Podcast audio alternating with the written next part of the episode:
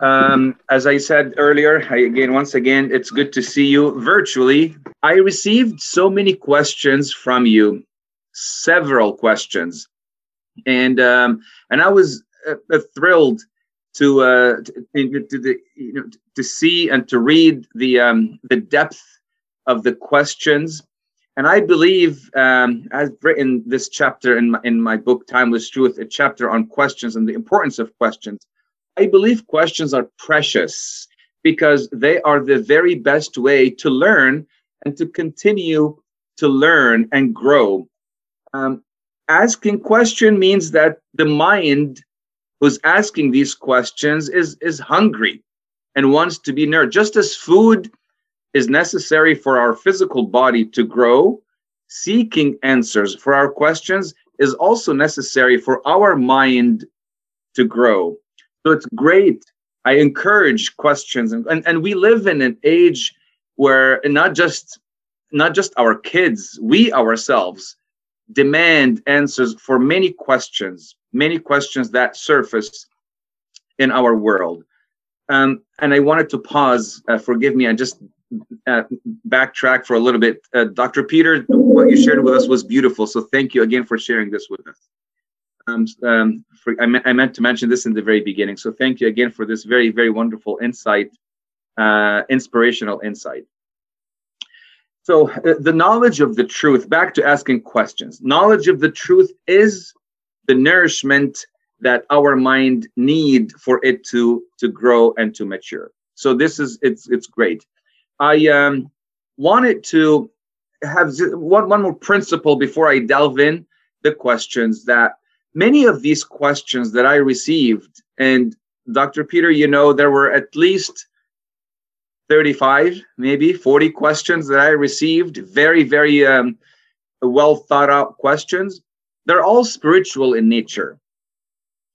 Well, spiritual questions require spiritual answers, which means that they must be spiritually discerned. And this is what St. Paul said in First Corinthians, spiritually discerned. Let me share with you the verse in First Corinthians chapter 2, verse 13 and 14. St. Paul says, These things we also speak, not in words, which man's wisdom teaches, but which the Holy Spirit teaches, comparing spiritual things with spiritual.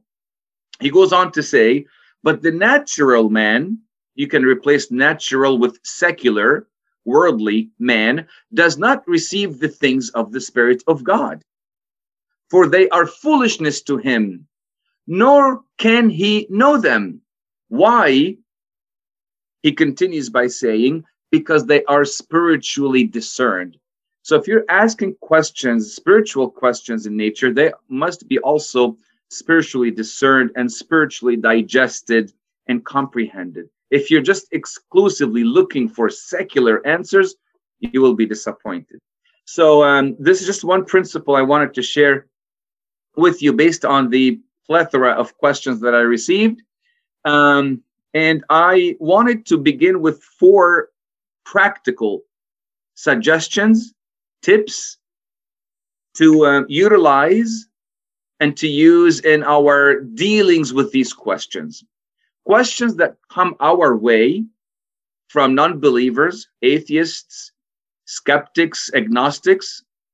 How do we deal with these questions? And even questions that come from within us as servants how do we deal with those questions? I'll give you three to four tips depending on time, and then we'll move on to the, um, you know, more questions. First and foremost, before you answer the question, define your words. It is essential, it's extremely important for us to define our words.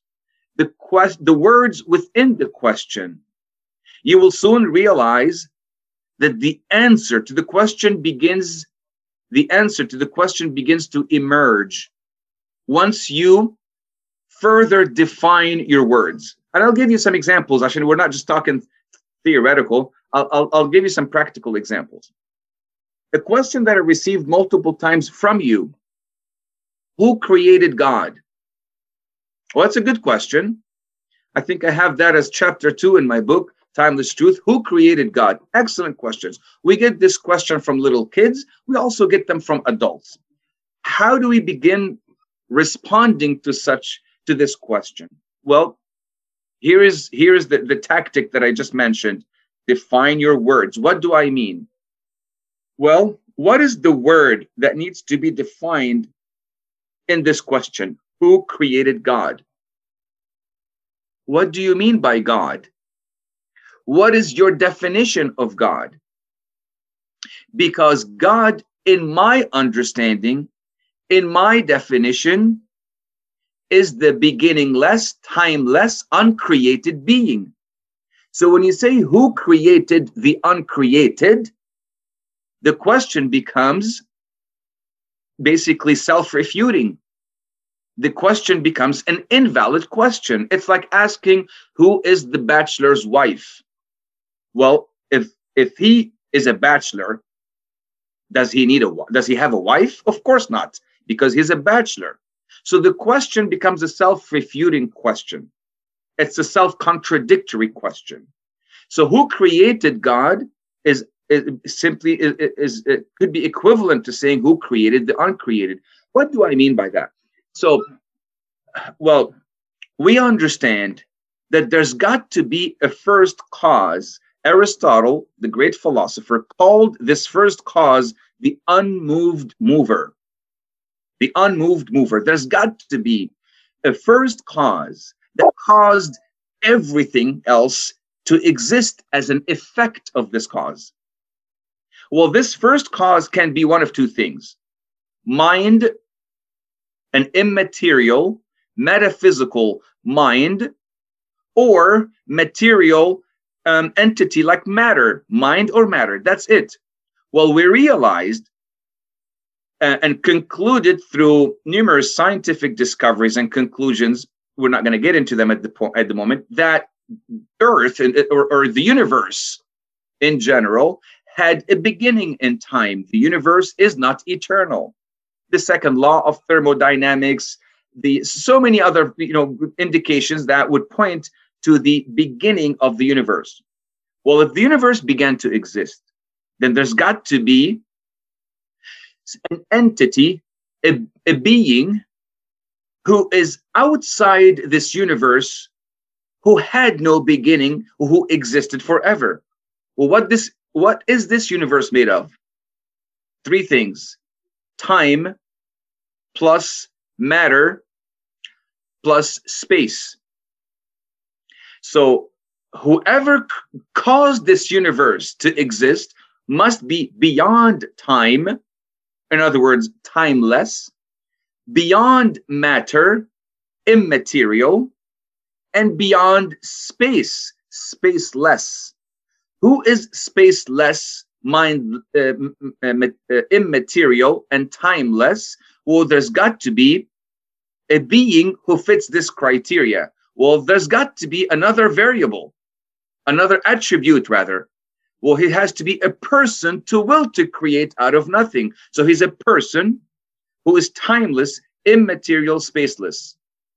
One of those attributes is timeless. Well, if he's timeless, he's beginningless.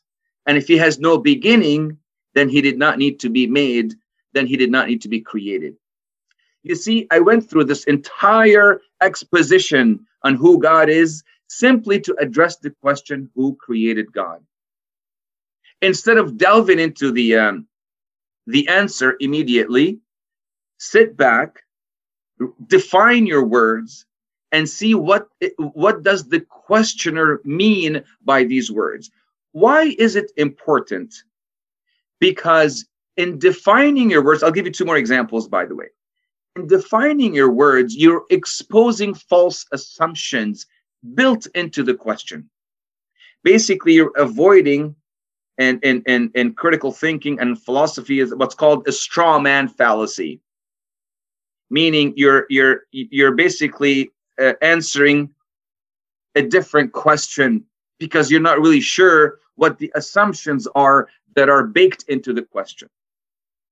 So, what else does it do asking questions? It removes the real barrier what do you really mean by God when you say who created God? Let me give you another example. Um, here's another example. All right. Um, I get I get this question all the time. Can my good friend, who's a very morally, who lives a very uh, good moral life, are you telling me that he or she will not go to heaven simply because they don't believe in Jesus Christ? I get this question from youth all over. My friend is a good friend. He doesn't cheat, he doesn't lie, he doesn't do anything bad. Are you telling me he's not going to go to heaven just simply because he doesn't believe in Jesus? That's not fair. That seems to be so so narrow-minded. Well, how would you answer this question? well let me explain and you begin to give an exposition on you know the lord jesus christ and you know he's the way the truth and the life and all of that wonderful but before you even answer the question as i said earlier define your words now i'm going to pause i want you to tell me what key phrase not phrase what key word needs to be defined in this question or that is presupposed in this question? Heaven. Excellent. Thank you, I mean Heaven. So I would pause and say, my friend, what do you mean by heaven? You're saying your good friend ought to go to heaven, even if he doesn't believe in Jesus Christ. Great. What is heaven in your understanding? What is heaven? And then you begin again exp- uh, unpeel uh, you know un, uh, yeah i guess unpeeling or unveiling the, the the hidden presuppositions and assumptions in my understanding heaven is equivalent to the presence of the lord jesus christ one time i even went to say that i don't believe jesus the lord jesus christ is in heaven I actually believe that heaven is in the Lord Jesus Christ himself. He is the only absolute. To him, everything is relative, including heaven. Without the presence of the Lord Jesus Christ, and by the way, I'm not saying heaven is not a place. That is not what I am saying. Okay. Um, lest someone misunderstand. But what, what I mean to say is that without the presence of the Lord Jesus Christ, there's no heaven. So if you don't believe in the Lord Jesus Christ, if you don't follow, if you do not abide in the Lord Jesus Christ, if you don't if you do not want to become Christ-like here on earth, why would you want to be with him in the afterlife? You see? You see, so the, the, the question begins to what self-destructs. Self-destruct. I'll give you another example. And it takes some training and practice to see that almost every question that you get asked that's that's, that's spiritual in nature or that's that's apologetic in nature i advise you all to refrain from answering the question but dissect the question itself and you'll see that the answer begins to emerge i'll give you another one i don't believe in god because of all the evil in this world. Now, you tell me which key word that needs to be further defined. The evil in the world. Evil. Exactly. Thank you, Salwa. Evil. So I pause and say this What do you mean by evil? Because as an atheist or an agnostic, or because you say you don't believe in God, so you must be a skeptic, an atheist, you know, an unbeliever in general. Well, for an atheist or a naturalist or a skeptic, what uh, on what basis do you determine whether an act is evil or good, right or wrong? Simply because there is no moral law, moral standard by which you can differentiate between evil and good. If there's no your God, moral compass or your internal obligation to do good. Say that again. I'm. Uh, can you repeat that? I, I'm sorry. You said that if you were an atheist, how would you determine what's what's right and wrong? So I said your moral compass, your internal obligation to do good. Excellent. Excellent. what you learned from your childhood. Excellent. Your and traumas can shape you as well. So if you were to grow up in a household which um, appraised uh, bad behaviors, you'd probably grow up thinking those behaviors were okay. Okay, good, excellent point. Thank you for sharing that.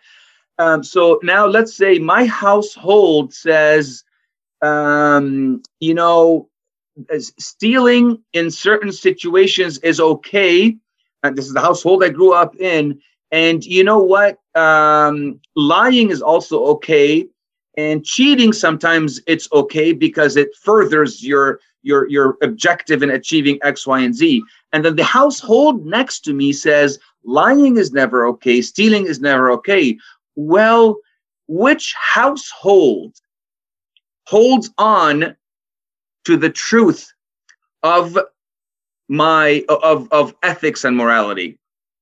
Because if you say my internal moral compass will determine that, well, then you know what? You will ha- end up having 7.3 billion variations of what is ethical and what is non ethical. Unless you have an overarching, absolute, objective, moral values and principles, you will never be able to convincingly say, this act is wrong. You know what you would say? I don't agree with it, but I cannot say it's wrong Based on what are you saying it's wrong if you have all these variations? That's why the greatest philosopher, the greatest atheist, forgive me, he's not a philosopher, he's a scientist, greatest atheist who exists nowadays out of Oxford University in England. His name is Richard Dawkins. He has written several books, anti theistic books, The God Delusion, and, and so on and so forth. He said, I don't believe, and I will quote you exactly what he said. Actually, matter of fact, let me just do that so I can, I don't want to butcher the, the quote. Um, and this is a great question, by the way. So thank you, whoever asked this question. Uh, wonderful question, and I encourage you to um, to ask more. Um, what, what did Richard Dawkins say? Give me just one second. Here it is. All right. And let me share my, I'm not sure if I can share my screen. Oh, I can. Great. All right. Let me share my screen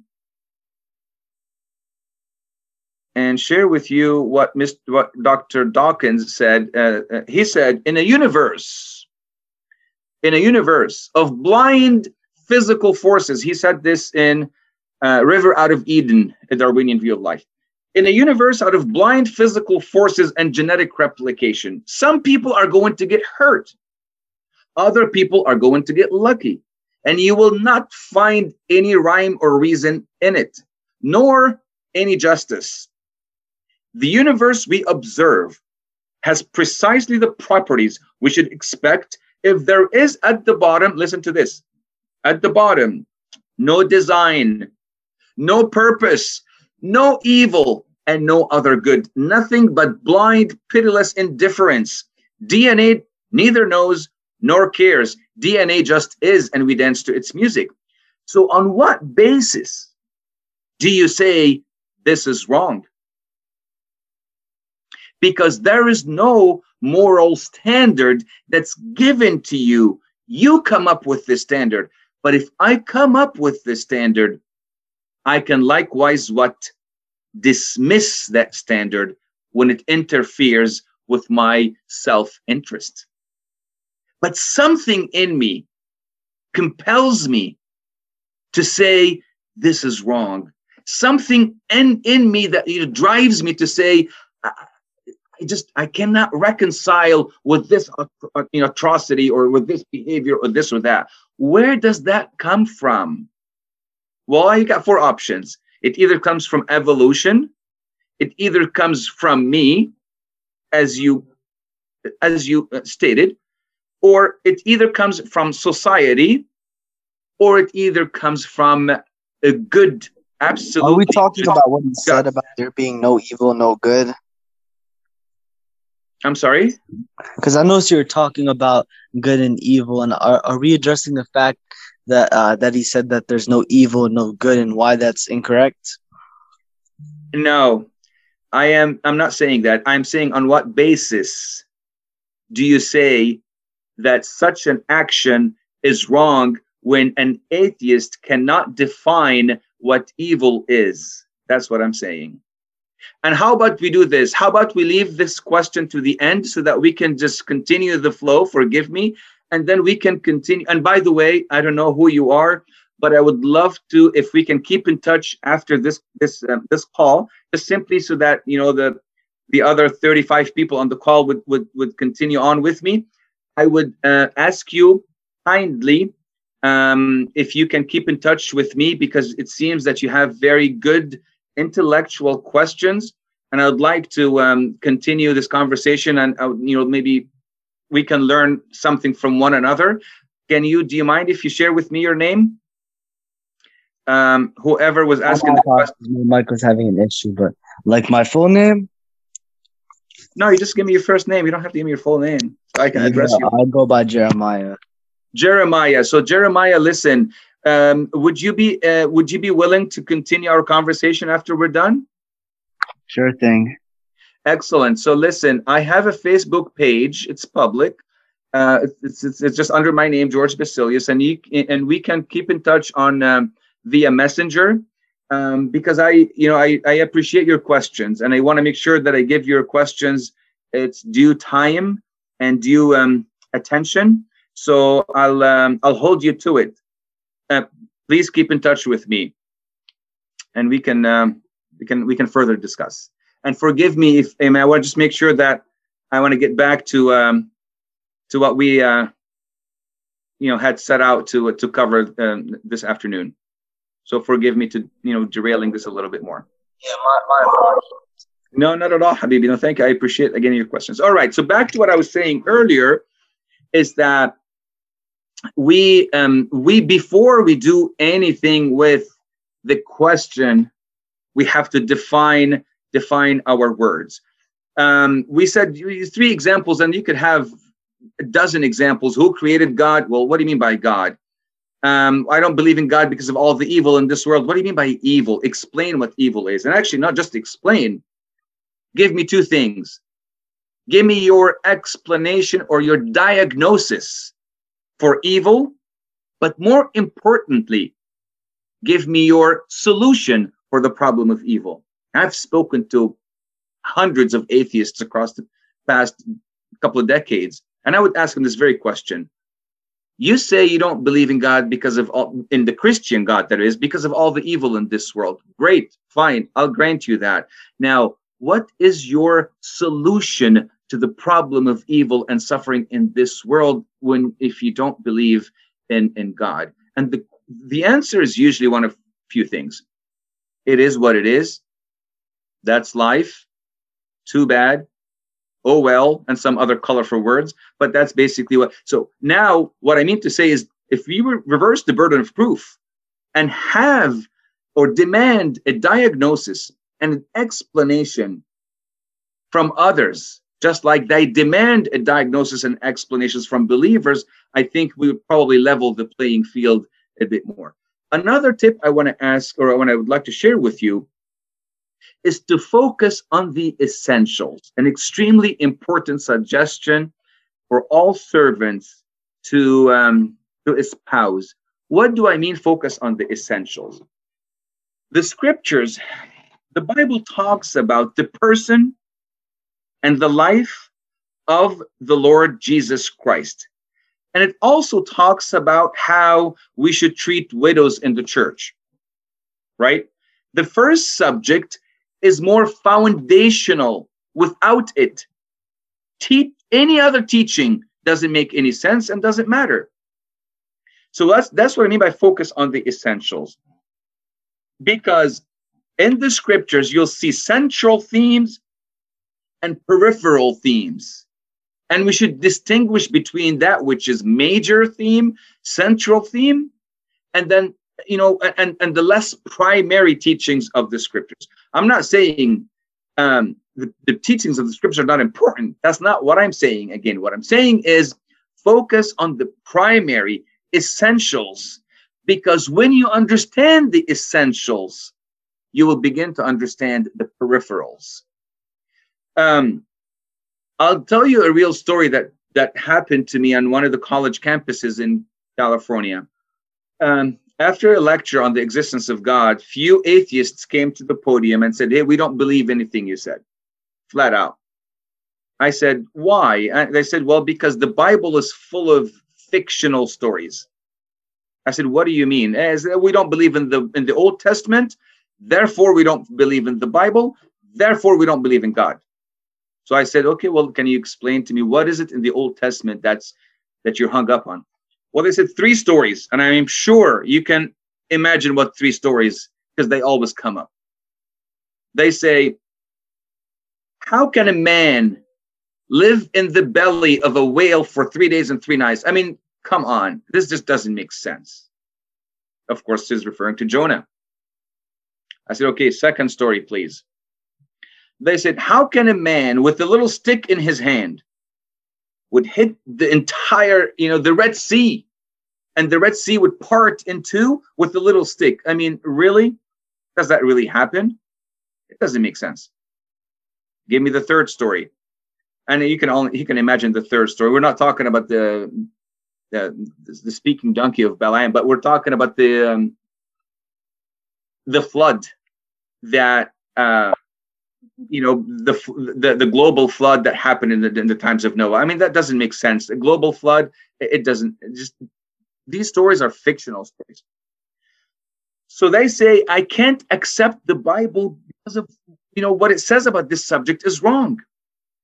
So I pause and I say, listen, and this is actually what happened in that in that encounter. I said, if I were to give you uh, intellectually satisfying answers to these questions. Would you become a believer in God? And the, all three of them looked at one another and they said, No, we wouldn't. I soon realized this is true story. I soon realized that what they had come up with as, or what they thought were reasons for their disbelief, were actually what? Excuses for their disbelief in God. And that is the, the essential thing we need to come to. We need to realize and understand the difference between reasons and excuses. We've, you know, I've been, you know, talking to atheists for, like I said, almost 17, 18 years. I've seen hundreds and countless of excuses. I'm yet to find or to see one reason, intellectually satisfying reason for to justify disbelief in God. So, what I mean to say, back to the story of focusing on the essentials. What is our faith um, you know, founded upon? What and who? Obviously, the Lord Jesus Christ. Who he is, what he has done, period. Who is he? That's Christology the nature of Christ. Who is he? He is God manifested in the flesh, as St. Paul said. Great is the mystery of godliness. God was manifest in the flesh. He is God incarnate. That's who he is. What has he done or what he has done? That's soteriology. That's the, the, the doctrine of salvation. He died so that I may live. He resurrected to, in order to give me life. That's who he is. That's what he has done. This is the Christian faith, and this is what Christianity is built upon. You understand these pillars and these foundational tenets of our faith, you will begin to understand everything else. It's like having a lens in your eyes that will help you comprehend all the events that took place. Without the New Testament, the Old Testament is a mystery. You will never understand it. The New Testament is the lens through which we look at the Old Testament to begin to understand what happened. It's the type and the antitype that spoke to it. So, um, back to an analogy here that I want to share with you. Um, well, let me share my screen and I'll share a verse as well. let's look at this person in a on a hot day. This person wants to enjoy the water of the swimming pool, and then he he just dives into the swimming pool. Let's just assume that he decided to dive in by the edge of the pool. What would happen to him? He will break something. He will hurt himself because you're not supposed to jump into, you know, by you know, the, to, you know, by the peripherals on the edge of the pool. So for you to enjoy the water, what do you do? You jump into the deep and you swim to the edges. That's exactly how we treat the Christian faith and the scriptures. Jump into the deep and then swim to the edges. You'll begin to enjoy it even more. What did St. Paul say when he was preaching Christianity in Corinth to the Corinthians? First Corinthians chapter 15, the great chapter of the resurrection. What did St. Paul say? For I delivered to you, first of all, that which I also received. What is it that you received, St. Paul? That Christ died for our sins according to the scriptures. He was buried, and that he arose again on the third day. Period. Let's let, let's investigate the crucifixion of Christ and the resurrection of Christ, and then have a conversation to follow. Are you saying that because you don't believe in Jonah or Noah or Moses, that Christ did not rise from the dead? Do you see?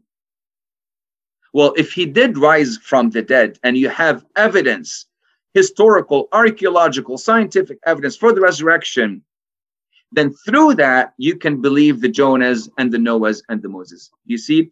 So don't eh, don't take the bait and don't take the trap that usually presents itself and uh, you know the these you know i don't believe in that passage in the bible so i'm just going to throw out the baby with the bathwater as we say or as they say. I'm just going to throw out the whole thing. Well wait a minute. This is not christianity. Who is the lord jesus christ? What has he done? This is christianity. I hope this makes i hope this makes sense and i hope that's clear and i want to pause to see if there are any questions regarding this point on focusing on the essentials because I think it's it's relevant. I think it's um, relevant and important. Any comments or questions on that? Does it make sense? No. Mr. Basilius, I have a question for you. Sure. Um, my name is Kristen. Um, I was just wondering, like, when you were talking about those atheists, and you said that they were not looking actually, or the, the reason for their, their disbelief is not the, the Bible or the Old Testament. It's just they are making excuses. What on earth would make a Christian person look for an excuse to be an atheist? Because oh, I do have yeah. I do mm. have a lot of Christians. I don't want to say a lot. I would just like say I know some Christians. They were uh, born and raised in a very conservative Christian family, and all of a sudden they no longer believe yeah and and i'm sorry i'm i don't want to interrupt you but like i i've heard a lot about the lack of the male figure in the house that like usually results in in um this type of of, of deterioration in the, the, your relationship with god and eventually uh, making one person uh, from a believer into a non-believer. But um, I'm, I'm, somehow i don't believe in that because there's a lot of Christian families that have experienced the lack of of or or uh, they have experienced uh, the loss of of the father, uh, and they were not drafted in this route. So right. Well, His Holiness Pope Shenouda had you know lost his father and mother, um, but yeah, very good question. Excellent question. You said what would what in the world would make a Christian believer who was brought up in a conservative Christian home deny their faith. Um, a lot of reasons, and I believe that when I when I was there actually in person two years ago, I think we had this question and we discussed this uh, in details. But I'll be more than happy to share with you briefly. Um, again, from the scriptures, I say that there are three reasons, three major main reasons, and they have you know you know branches out into sub reasons. Okay, the first intellectual reasons reasons, barriers within within one's mind. So you say someone, for example, that that reads a lot uh, and and wants to know more and you know knowledge without discernment without direction. And they pride themselves of being the you know the scientist the thinker the the progressive you know person who who thinks now you know things of you know religious things are just so traditional so old school. And um you know they're they're science bent so they need evidence they need to see feel and touch for them to believe in whatever that you know that conviction is um so those who have intellectual barriers to belief st augustine actually would fit this um, um, this description. He had some intellectual. He was a thinker, a philosopher. He had intellectual barriers to belief. So that's that's the first, and I think this is the minority of, of folks. Second, the emotional barrier to belief. Emotional slash psychological, meaning I'm angry at God. God had caused a lot of evil to happen in with my family, in my neighborhood, in my community. How, why would God allow innocent people to die? Why would He allow my niece, my nephew, my cousin, my, you know, to be struck with this disease or this accident? I'm angry at God because He's He's He's He's He's a violent God and He's a bloodthirsty God. So it's emotional reasons. Psychological would also be would fit the same, the same thing you mentioned a psychological uh, um, dysfunctional upbringing the uh, you know uh, guilt tripping our children if you don't go to church early uh, and we say it in Arabic, you know, uh, God will be mad at you. If you don't take communion, if you don't dress as a deacon, you know, you're making God upset. You know, dysfunctional upbringing will paint a very uh, negative picture of God in the mind of my child. My child will grow up thinking that my God is just waiting for me to fall and he will just, you know, hit me and and and and hurt me. And God is just waiting to hurt us and to be upset at us and all that. So dysfunctional upbringing, um, hypocrisy, meaning I, I see my mom and dad at church as angels but then at home they fight and bicker all day long. And i, I see I, I see that church is, is more like a you know th- this is what youth come and tell me personally that they just feel that church is just this you know it's a show it's a scene. I, they don't see the genuineness of faith. So how does this household present the image of christ to their children is a huge question mark Okay, so dysfunctional upbringing, emotional reasons, they all are together. We let's say just emotional, psychological. So we said mental, emotional, psychological. There's a third reason, moral reasons. Yani, eh, I don't want to believe in God because God is going to be very restrictive to what I want to do with my life. I just not long ago I had a conversation with a Christian who was a deacon وحافظ التسبيحة he knows the tasbihah and everything and then he left the church and then I when we had this conversation with him and he said you know listen I'll be honest with you I live with my girlfriend I'm not ready to break up with her I'm not going to get to go to church I'm not going to talk to Abuna I'm happy where I am he thinks he is but what I mean to say is moral reasons I don't want to give up you know X Y and Z I want to live my life without any boundaries without any restrictions so what do I do Well, I don't want a God that will tell me do this and don't do that again. It's a misunderstanding of who God is and what God wants you to do. And this is what the Lord Jesus Christ said himself in John chapter 3, verse 19. He said, This is the condemnation that the light has come into the world. The world loved darkness more than the light. Why? Because their deeds were evil. I don't want to be exposed to the light. So you're asking the question why would a Christian reject God? It's not because they have reasons, substantiated reasons with evidence. Absolutely not. It's because of the wretchedness and the fallenness of our human nature, and we succumb to it. We give into it. We say, you know what? I want to be morally depraved um, I, I, you know, I, I will succumb to my intellectual barriers. Now, we as servants, we must understand these three reasons, and we must have um, a robust, through the grace of God, plan to address reason one, reason two, reason three, so that we can protect the children of the King of Kings whom we serve. Uh, I, brother, brother George, I have a George. comment to you. Just please, uh, to Joe Hanawi. Um, you, I, I, agree with all of the three reasons, but I would just wanted to to put it in context here. So, like in our society, we, we live in the Western Civ. Our society is um, secular. So, the ecosystem we're living in, the whole apparatus, the whole environment that we're, and that's very important for us as servants. So, not to you know be about around the bush or something like that. I mean, when we're serving Egypt, we're very aware what kind of society that we're operating in as Christian and as church. When we're in communist China, same thing. So we, we are, you know, our churches exist where we are right now, and uh, uh, I think that know all of us need to be. Of course, the the three reasons that you mentioned goes in in all of these, but like you know, in it, the the framework that we're operating in. Uh, all of us need to be aware of it.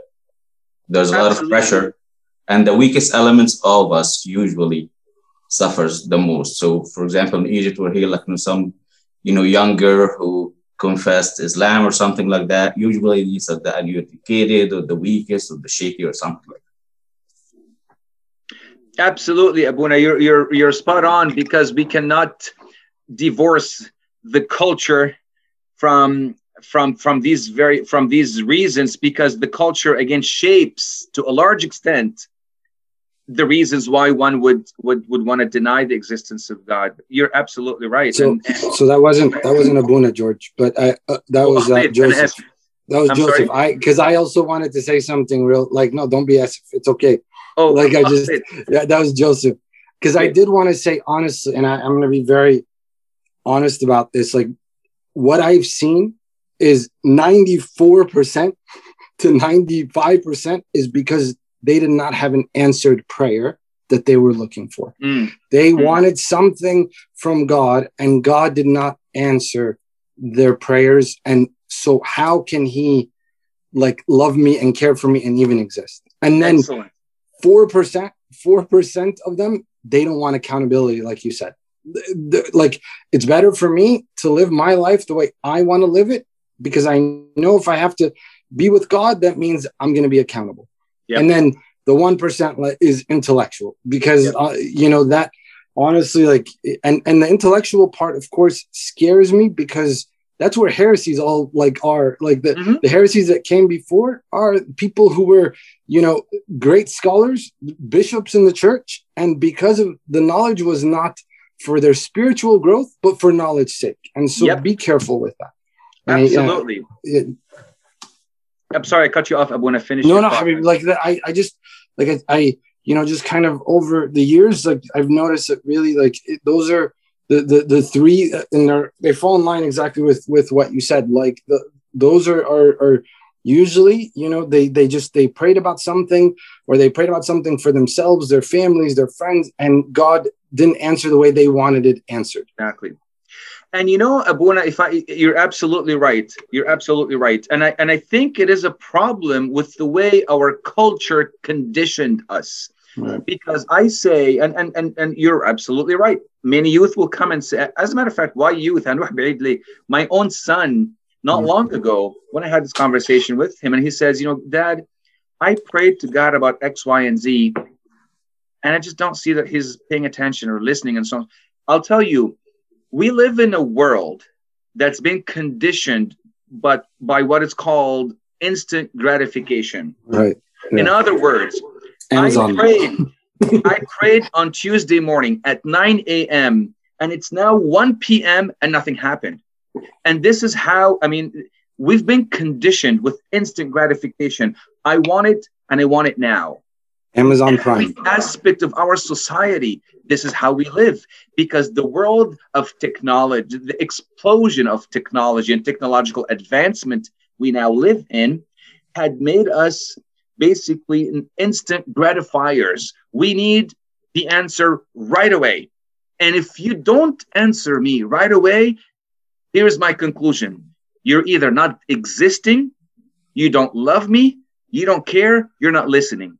So we treat God, unfortunately, we treat God the exact same way we've been immersed in this kind of um, uh, you know vicious cycle in our culture. So we need to step back and understand God doesn't work this way. God cannot be molded into our frame of thinking. We ought to be molded into His.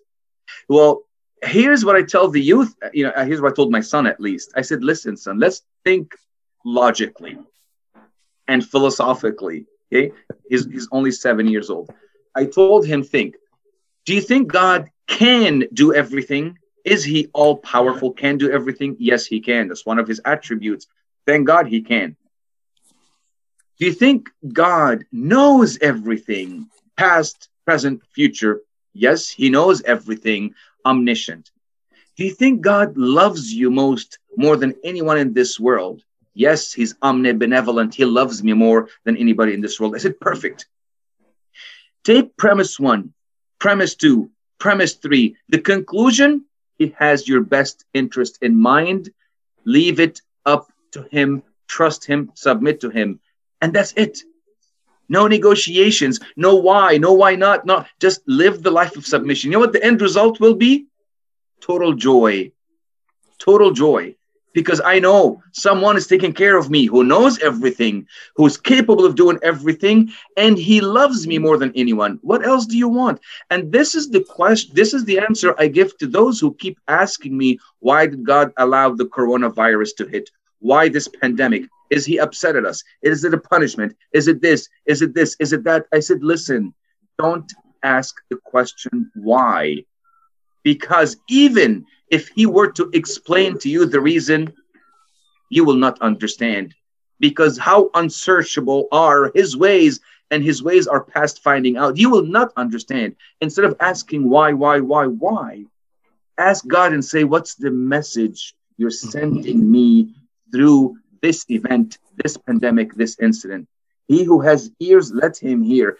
Be discerning and listen to the message. If you get hung up on why, why, why, why, you miss the point, you miss the message, and you will never be intellectually fulfilled and satisfied. So you're right. It is because I ask and I haven't received immediately, if God doesn't exist. Basically, khalas. Forget everything else.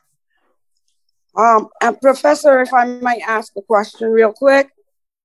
Um, about the um, the three that you mentioned, uh, knowledge usually used, to, um, you know, leads to something like uh, thinking about the different uh, denominations that um, exist out there. And um, I'm not sure how would you answer someone who says, well, you got million denominations. Well, how do I know how to worship the Lord? Excellent question. Excellent, excellent question. And I'll tell you this. And this is the, and I'll tell you objectively with no, you know, no inherent bias at all. Be careful, George. Be careful.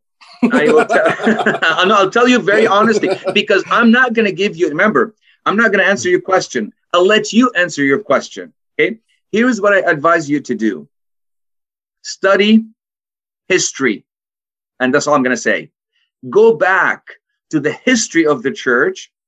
Go back to the and there are a multitude of resources go back to the history of the church see what was the church like in the very big you know first four centuries let's say study the history of the orthodox church the history of the protestant reformation in 1517 the history of the great schism in 1054 the history of the councils and so on and so forth. And then you will begin and then here's what i would do is do your part study your study history and then um, genuinely seek um, and, and ask the Lord to uh, open your eyes and your hearts to, to give you kind of a direction to the fullest form of worship. And then you will be, if you're genuinely asking, you will be led to um, what I believe would be the fullest form of worship. Another book I would, another uh, thing I would mention to you, a book that I, I, I advise if you really are genuinely seeking amongst the I don't say millions of denominations, but yani many denominations, I would say read a book called Coming Home, another book by the same author called Becoming Orthodox, um, uh, by Father Peter. I, I, I read that um, uh, about the um, pastor who became Orthodox. Is that right? right? And do you know why I asked you to read this book? Because this uh, pastor later became a priest who actually uh, departed, I believe. Um, I think it was a couple of years ago. Anyways, the reason why I told you to read this book because his he had the exact same question you had, and he did his homework and his research. So I think it's, it's it would be good to leverage his research. That's all I'm going to say. History will um, will be your best answer to your question. Uh, I, am so, I'm so sorry, Professor, but history is great, and um, you do understand that um, uh, from you know studying history that orthodoxy is uh, the straight way. I mean, and everything. Um, however, later on, um, they do uh, the Reformation, uh, etc. Uh, they do make a lot of sense, and um, about uh, the pastor who became Orthodox um, his reasons were to go to uh, the original uh, Christianity. Um, eh, but what about um, the question of salvation or um, eh, the rituals that are done in uh, the Orthodox Church that uh, people tend to get uh, bored from the liturgy that lasts like three hours or so okay. on and so forth. And I got you. I yeah. got you. All right. I got you. All right. So let me share with you all, if you have a, a paper and a pen, um, I've shared with you a few things. Um, the, question of salvation. Um, here is what I tell you what I know as an Orthodox Christian. There are some conditions not made by me, made by the Lord Jesus Christ. And if you have a pen and paper, I'll tell you exactly the references in the scriptures, and they all have the word unless in them. Okay. The very first one is in John chapter 6. And that's, I'm sorry, the very first one is in John chapter 3, verse 3 and verse 5. The Lord Jesus Christ says, Unless you are born of water and spirit, you'll not enter the kingdom of heaven. So there's a condition for salvation being born again through water and spirit, i.e., baptism. Three chapters uh, forward, John chapter 6, verses 50 and following. Unless you eat of the uh, flesh and the, the body and the blood of the Lord Jesus Christ, you will not have life in you. So there is un- another unless, another condition, which is the Eucharist. The Eucharist, which is Holy Communion, bread and wine becoming body and blood of the Lord Jesus Christ. Here's another unless. Luke 13, 3, Luke 13, 5. Unless you repent, you shall all likewise perish. That's another unless, another condition, which is sacrament of confession and repentance.